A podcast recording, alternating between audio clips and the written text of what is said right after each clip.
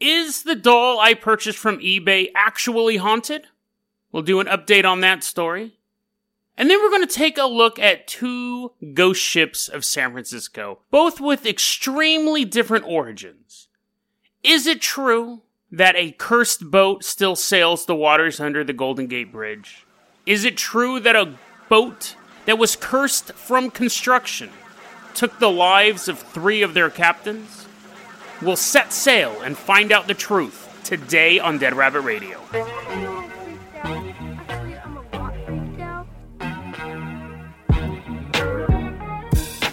Hey everyone, welcome back to another episode of Dead Rabbit Radio. I'm your host, Jason Carpenter. I'm having a great day. I hope you guys are having a great day too. Quick update for those of you who don't listen to every episode. Last week I bought a haunted doll, or the week before. I got it last week, I got it on Wednesday. Now, I bought it on eBay. It was 30 bucks for a doll that you could get at Goodwill for a quarter. And it said that these are the hauntings that it could possibly do. Open and close doors. Now, I can open and close doors, so that's not super spectacular. I can do that. It can have a woman's voice say, hello, hello, hello. I don't know if it echoes, but it would be creepier if it did. It can give you vivid dreams. And what was the other thing? It, um, oh, the smell of a woman's perfume. Can make, make your house smell like a woman's been there. So, I got the doll on Wednesday night. No to the doors open and closing, unless I'm doing them, of course. I'm like, why won't this door open? I have to use Veronica. I should take Veronica around and use her as like a garage door opener and just squeak her. Cause she has a little sque- you know, I'm gonna, here, I'm gonna get her squeaky real quick. Okay, so I'm holding Veronica right now. Here we go. It's one of those types of toys. I think for the thumbnail for this episode, I'll take, I'll tell you this, the eyes are really spooky. The eyes are really spooky. It's kind of scuffed up. That's Veronica talking.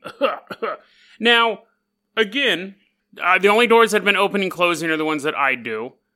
I haven't heard a woman's voice say hello. I usually go, "What's up?" Because it's 2019. It, it, the ghost should get. How come there aren't any ghosts that are be like, "What's up, dog?" What was the other? Thing? Oh, it smells like a woman's perfume. No, when I squeeze it, I get a little bit of a weird, musty smell from her. So let's go to the last one, Vivid Dreams. It was the. It's funny. That was the one when I was reading what she was capable of doing from the eBay listing, I go, vivid dreams. Because those are the easiest thing to misinterpret as anything paranormal. Now, since I got Veronica, I have been having the most vivid dreams. The other night I woke up and my hands were like typing like I was on a keyboard and I was going, Minnesota. Have to find Minnesota. And that's what woke me up. The night before, I had an incredibly vivid nightmare that I jumped up after I woke up and I was writing down notes. I was like, this would make a good story. So the dreams have been crazy lately. They've really been crazy this past week. So is Veronica responsible for them? You know, back in my early 20s, I lived with this girl. She was going to UC Davis, and I needed a place to stay.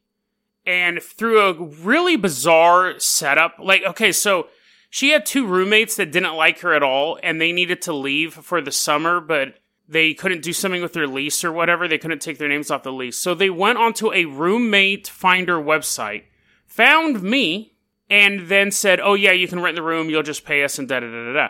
They then told my friend, let's call her, let's call her Blake. They tell Blake, Oh, yeah, we know this guy. We've known him since high school. He's a really cool guy. I go the very first day I'm moving in, we go out to dinner, and she goes, So, uh, how well do you know so and so? And I was like, Oh, I've never met him in my life. Like, I just rented the apartment from them. Oh, she was so mad. She didn't know if she was housed with a lunatic. And she found out in a short while that she was. So, me and Blake hung out. We lived together. It was really cool, but it was technically a dorm. So, whenever the house marm, uh, the resident dean person at the school would come around, I would have to leave. I'd have to clean all my stuff up, which was quite the task, and leave for the day. So they wouldn't know that there was a non college student male living at this. It was like off campus dorms type of thing. Anyways, one day I had this towel that I took a shower with, as you do, and then I threw it in the corner of the room. Fast forward three months, and I had not cleaned that corner of the room, and the towel had grown this large, globulous, tubular mold chunk. It would have to be at least five, six. No, it was longer than that. It was probably like eight inches long. Of this, it looked like a gooey sweet potato, and the roots were actually like bound in with the fibers of the towel. And I was like, oh man, I really don't want to go out and buy. Now, I was using another towel at the time. I still wasn't using this one, but I don't like having to buy new stuff if I don't have to. So I showed Blake, I was like, dude, isn't this disgusting? She's like, yeah, that's super gross. Now, to be fair, she was super gross too, so it wasn't too out of the norm for this apartment. But I said, let's see if we can wash it off. Let's take it to the laundromat, the laundromat in the facility, and we'll wash it and see if the mold just kind of flies off of it, apparently. So we do, we throw it in the washing machine, we go out, we're hanging out. We come back. It's probably like a Friday night. I remember that. It was a Friday or a Saturday night. It was a party night. We go back to the laundromat, pop open the washing machine, I pull the towel out, and it's still on there. For some reason, I thought that it would just tumble off in the washing cycle. So I pull out the towel and I was like, well, that's, I have to guess I have to get a new towel. So I'll have two towels now. I never wash my, I use the same towel over and over again. It's whatever. People get really like, it's water and soap. And then I wash my body with the towel and put my towel up on the towel rack, right? And then the next day I use it again. And you go, Jason, why don't you wash it? To my answer is, how do you wash a towel? With water and soap. So I'm just cutting out the middleman. I am the middleman. My body is literally the middleman between the soap and the water transactions each day. Anyways, so take the towel and I rip off the tubular mold. I'm all Herculean strength. Blake's like, ooh, my hero. I didn't know you were so strong you could defeat microorganisms that have formed a colony. I'm like, yes, yes, I can, little lady. Threw the towel away. Now I'm walking through the laundromat with this huge chunk of gooey mold. And as we're walking through the laundromat, I'm looking in dryers because you know they have the big windows. I'm looking at the dryer and I walk by the next one. I look at the dryer and I walk by the next one. I look at the dryer and I stop. I open up the dryer and I throw the mold into the dryer. And you go, well, okay, wait, there's multiple things I have questions about here. One, why did you do that? Two, why did you pick that particular dryer? And again, number one's the most important question. Well, I'll get to number one in a second. I was looking for a dryer that had a lot of clothes in it. A lot of clothes in it. A lot of like nice clothes. And I open up the dryer and I throw the tubular mold in and I shut the dryer. And Blake stops and she looks at me and she goes, Why did you do that? And I just look over and I go, just kind of shrug my shoulders and said, I just wanted to ruin some girl's night. And we walked out. Now, I imagine at some point, this young woman came to get her clothes. This totally true story, by the way.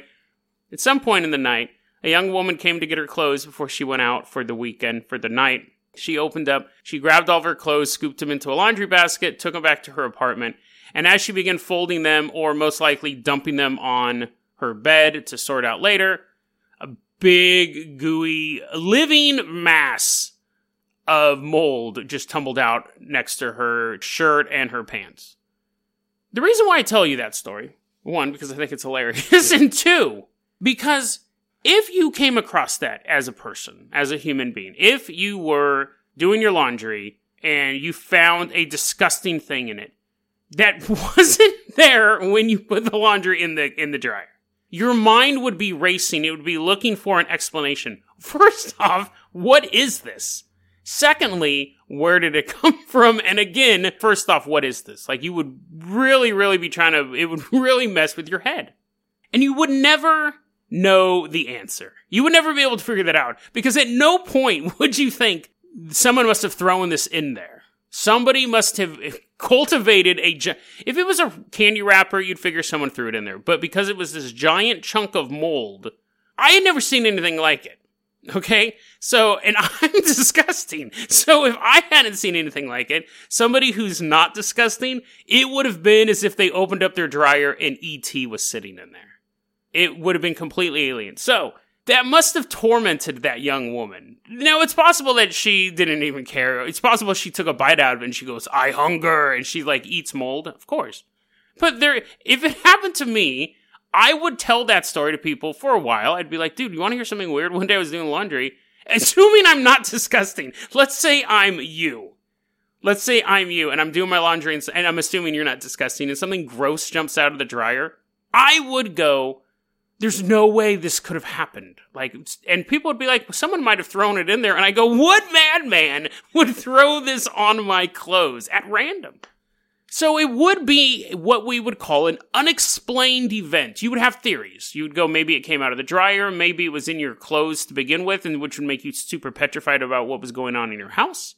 Maybe someone threw it in there, but then the questions become who, why, and what is it? It would be an unexplained event. It would be something that someone may post on Reddit. That happened like 15 years ago, maybe 20 years ago, honestly. But it would be something someone would post on Reddit you know, weird things found in your laundry. Some girl's like, well, you know, what? I went to UC Davis, dot, dot, dot. The reason why I bring this up is because it ties back to the Veronica story.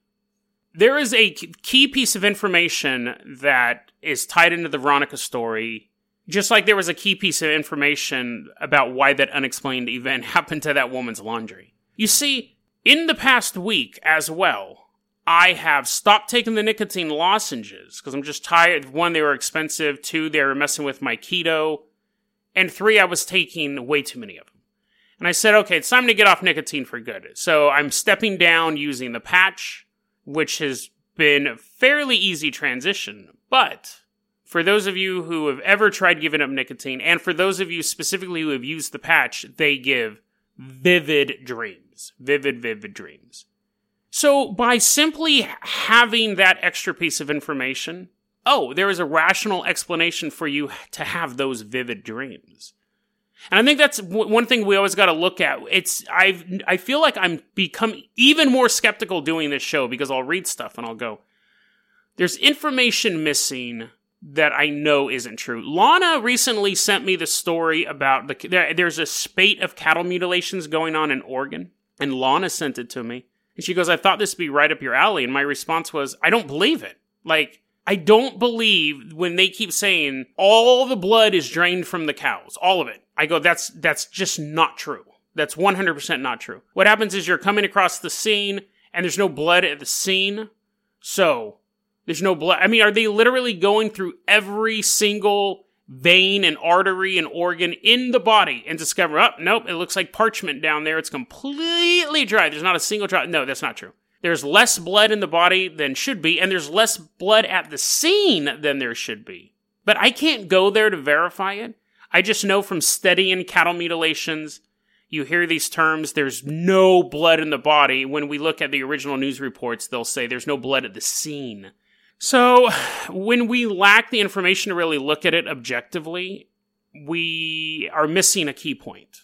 Just like how I omitted that detail on purpose that I had recently quit the lozenges, I'm on the patch. I'm having, those are both will cause side effects of very vivid dreams. At the same time, I got a doll that causes vivid dreams. You got to have all the information, just like that young woman who's probably in a mental hospital in Davis. She's like, no, no, Uh, not that night again. She's like, we'll never go near another dryer. She's hand washing all of her clothes and just stands guard with a shotgun. She didn't have all the information. To her, that was a gross, unexplained event. If she had all the information, she would realize there was just a maniac, a gross, disgusting man hiding out in her off campus dorms. Let's go ahead and move on to our. That was the story. That was the first story. A little Veronica the doll update. Let's go ahead and move on to this next story. Now, and I'll keep you updated on Veronica the doll as well. I guess the moral of that story is we got to have all the information. Now, these next two stories are are kind of weird because they're very, very basic ghost stories. But I'll be honest, man, I broke my back looking into these things. You know what? Let's do a very, very quick Dead Rabbit recommends here too. Let's do a quick one here. This is probably one of my favorite horror movies. And I'm going to say right off the bat, it has probably one of the dumbest killer motivations I've ever seen. And I watch a ton of these B slasher movies. There's a group of sorority girls named Theta Pi. Do or die Theta Pi. They're sisters for life. Sisters keep secrets. But recently, one of their brothers was like feeling up a girl who was drunk and they wanted to like get back at him and, and show him how that's not cool. So they pull a prank. And they make him think that he accidentally caused this girl to overdose. The girl's in on it. And they do this whole thing where they drive out to this abandoned well and they're like, we're going to dump the body now. And you got to keep your mouth shut, Billy, or whatever his name was. You got to keep your mouth shut. And they're all giggling and laughing. And this kid is drunk and he's high and he's overwrought with guilt because he thinks that this girl that he was trying to make out with overdosed on a drug he gave her. And while they're debating how far they're going to take this plan, he picks up a tire iron and stabs her in the throat. And so kills her for real. And so they have to reveal, oh, it's just a joke. It was just a joke. It was just a joke. And then they do have to uh, drop her body in the abandoned well and take an oath of secrecy. Theta Pi, do or die, sisters always keep secrets. The movie's called Sorority Row, and it's funny because it's such a basic setup for a horror movie. It's actually a remake of a 70s horror movie. But the directing is phenomenal for this type of movie. It's not Dunkirk, but there's there are just beautiful shots in the movie. The cinematography's on point. The acting is good. And the women are gorgeous, which is always a good selling point. The deaths are really inventive. Really enjoy that. And there's a level of tension throughout the movie because that's how the movie starts. So even when they're not being stalked by a killer, there's this level of tension because we jump ahead a year and these girls have been living with the secret for this whole time. So they're, you're trying to figure out who's going to break like who's going to act because they're it's weighing on all of them. They're getting ready to graduate now. And of course, a serial killer shows up with a tire iron, and it's one of those tire irons It's like a cross. So it's like has the four it's like a cross. You know, you know what a cross looks like. And the killer has tricked it out. So like one side has a blade and the other side has like a saw, and then the one part has a drill. And the dude's like throwing it like a ninja star and using it to break down doors. It's a really inventive horror movie and it racks up quite the body count. I'm recommending this one because one, it's one of my favorite horror movies of all time. Two, a lot of the horror movies I've recommended for Halloween, they're very like movies you want to sit down and watch. Sorority Row is a movie you can have on the background at a party. You can have it on the background. It's just a funny, it's a very well written horror movie. The ending the the killer's motivation is one of the worst killer motivations I've ever seen. However, the third act is still really good. The third act is still on point. Like once they reveal the killer motivation, I remember I was watching that with Lana and she goes, "That's terrible." And I was like, "Yeah, I know, but the next 15 minutes are still really cool." And she's like, "Ah, oh, yeah, yeah." I mean, like it does end well. Because then you have this kind of set piece after you find out who the killer is one of the worst killer motivations on record. However, other than that, it doesn't completely sink the movie because the movie's that good. Any other movie would have completely destroyed it. Sorority Row. Check it out. Anyways, let's go ahead and move on with our tale of ghost ships. Our, wait, there's no werewolf on a ghost ship. What would the go? You'd hear that ding, ding, ding, ding, like the little bell in the fog, and then the that's a that's either a ghost boat going through San Francisco Bay or a rocking chair knocking over a glass of water. It's your decision. Let's start off with the story of the Squando. So, the ghost story is this. There was a Norwegian ship named Squando. And from the very beginning, it was cursed. What happened was a couple people died building the boat, which that must be difficult. Like, how do you die building a boat? You're like, oh no, I fell off into the soft stuff called water, and then you just swim back on the boat. It's not like building a dam where you're like falling like two miles to your death or getting trapped in concrete or anything like that. It's you fall, and I get that boats can be high, but still. Well, what happened? Did you get your timbers too shivered? How do you die building a boat? Anyways, like eight people died building this boat. So I don't know if they were building it out of Ebola or what. But anyways, one of the wives of one of the dudes who died said, I curse this boat. She's like spitting on the boat. She's like, I curse it. And then to make the curse stick, she kills herself. So very, very bleak beginning to the story of the Squando. In 1890, it's parked at the Embarcadero in San Francisco. And the captain finds out that his first mate is banging his wife. And so he goes, okay, wife, I'm gonna murder you unless you help me murder this dude you're sleeping with. And she goes, oh yeah, totally down with the whole murder plot. Don't kill me. So she holds the dude down and the captain jumps on top of him and cuts his head off with a hatchet. They throw the head into a bucket. Throw, I don't know why, we'll get into that. Throw the body overboard. They go on the run. eventually, the other people on the boat are like, hey, where's our captain? Hey, where's our first mate? Hey, what's in this bucket? Ah! They call the cops. The cops find the couple, and the couple is executed for their crime.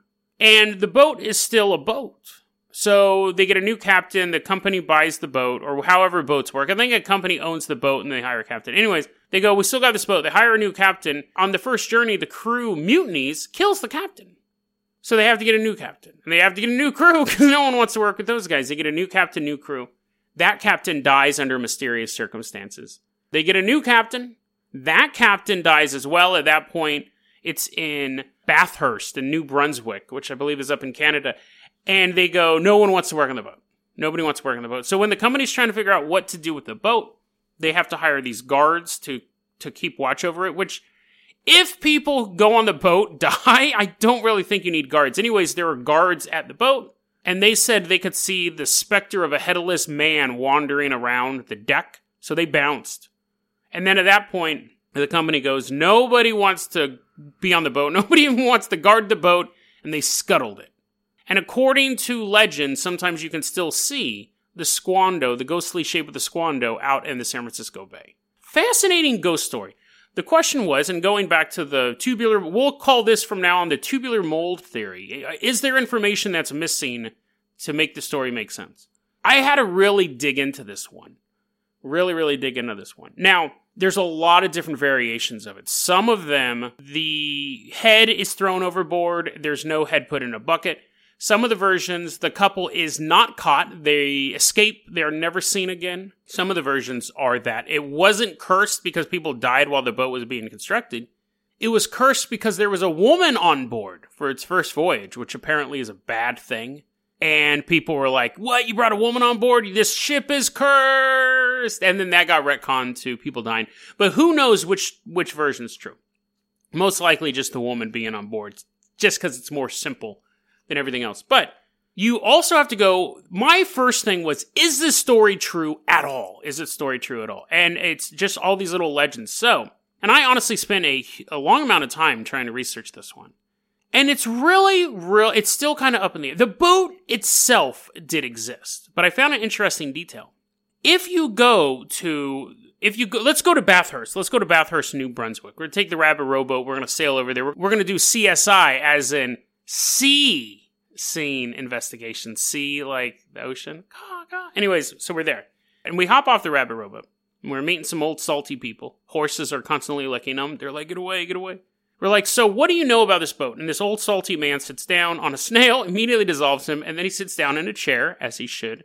And he goes, Yes, there is a boat called the Squando, or there was a boat called the Squando. And yes, it was in Bathurst. But there's no verification that it was ever in the Embarcadero. It was no verification that it was on the West Coast in San Francisco. Not saying that it wasn't, because British Columbia, I think Bathurst is up in British Columbia. It's all on the West Coast, but the idea of this murder taking place in San Francisco, couldn't find any record of it. You'd seem like that would be a really, really sensational murder.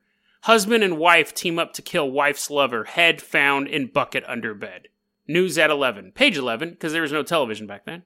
So why don't we have any record of that? So you're thinking, well, it must be fake. Tubular mold theory the detail is missing because it doesn't exist, right? There is an issue of the Chatham Gazette. I, uh, there is an issue, December 10th, 1887. So, three years before the story supposedly took place in 1890 in San Francisco Bay. 1887, the Chatham Gazette, the little newspaper over there. And it says the boat was stuck in the mud over in Bathurst and it was the storm had hit, knocked it into this muddy bank. And the article goes on to say that some guy bought it for $40 and they're going to salvage it, break it up, sell the wood or whatever. So you're like, it was never over there. It, the story must be fake. If there's a news article three years before the story supposedly took place, then someone just found out about a boat that was scuttled and created a myth. The article in the Chatham Gazette, December 10th, 1887, starts off with the sentence no more will Bathurst be agitated by the headless ghost of the haunted Squando. And then it goes on to say the boat was stuck in the mud because of a storm, and some guy bought it for 40 bucks. And they begin scuttling it, they begin taking it apart. And then the last sentence of the article says The men engaged in the work were somewhat surprised to find, in between the timbers of the vessel, a bucket and an old metal axe. So, is the story true? Fascinating. Fascinating little detail. That's from a news article. So, and there's nothing else. Every time you look for this boat, it tells you this story about something that happened in San Francisco. It's very sensational and detailed. And the boat had all this stuff, and the other captains and the mutiny and the gypsy curse and all that stuff. But we can go back to three years before that story ever happened 1887 and find this article and they're like, yeah, remember that headless ghost walking around Bathurst haunting us? Don't got to worry about it anymore. And that's all. Who knows? This is a fascinating story because there's enough detail to make me think that at least the legend is true. It's not something that was passed around on the internet. At least the legend was true. But the truth of the headless ghost, the bucket, the axe, we have the, all these details that most likely are true. And then it got transformed into this story that's super detailed that takes place in San Francisco. What was in the bucket? Was the axe used to murder someone? Was there really a headless ghost walking around the deck of that boat? And over the years, the story's just become this super detailed fake haunting, but based on a real life ghost. Let's save the other ghost boat story for tomorrow. I've actually run out of time on that one. Um, so that was an anticlimactic conclusion. Tomorrow, though, we have another ghost boat story that's fascinating in the same way. And again, found enough news articles, found proof that this story may also be just as true. There really may be at least one ghost boat still haunting the San Francisco Bay. We'll talk about that tomorrow on Dead Rabbit Radio. DeadRabbitRadio at gmail.com is going to be our email address. You can also hit us up at facebook.com slash deadrabbitradio. Twitter is at deadrabbitradio. Dead Rabbit Radio is the daily paranormal conspiracy and true crime podcast. You don't have to listen to it every day, but I'm glad you listened to it today. Have a great one, guys.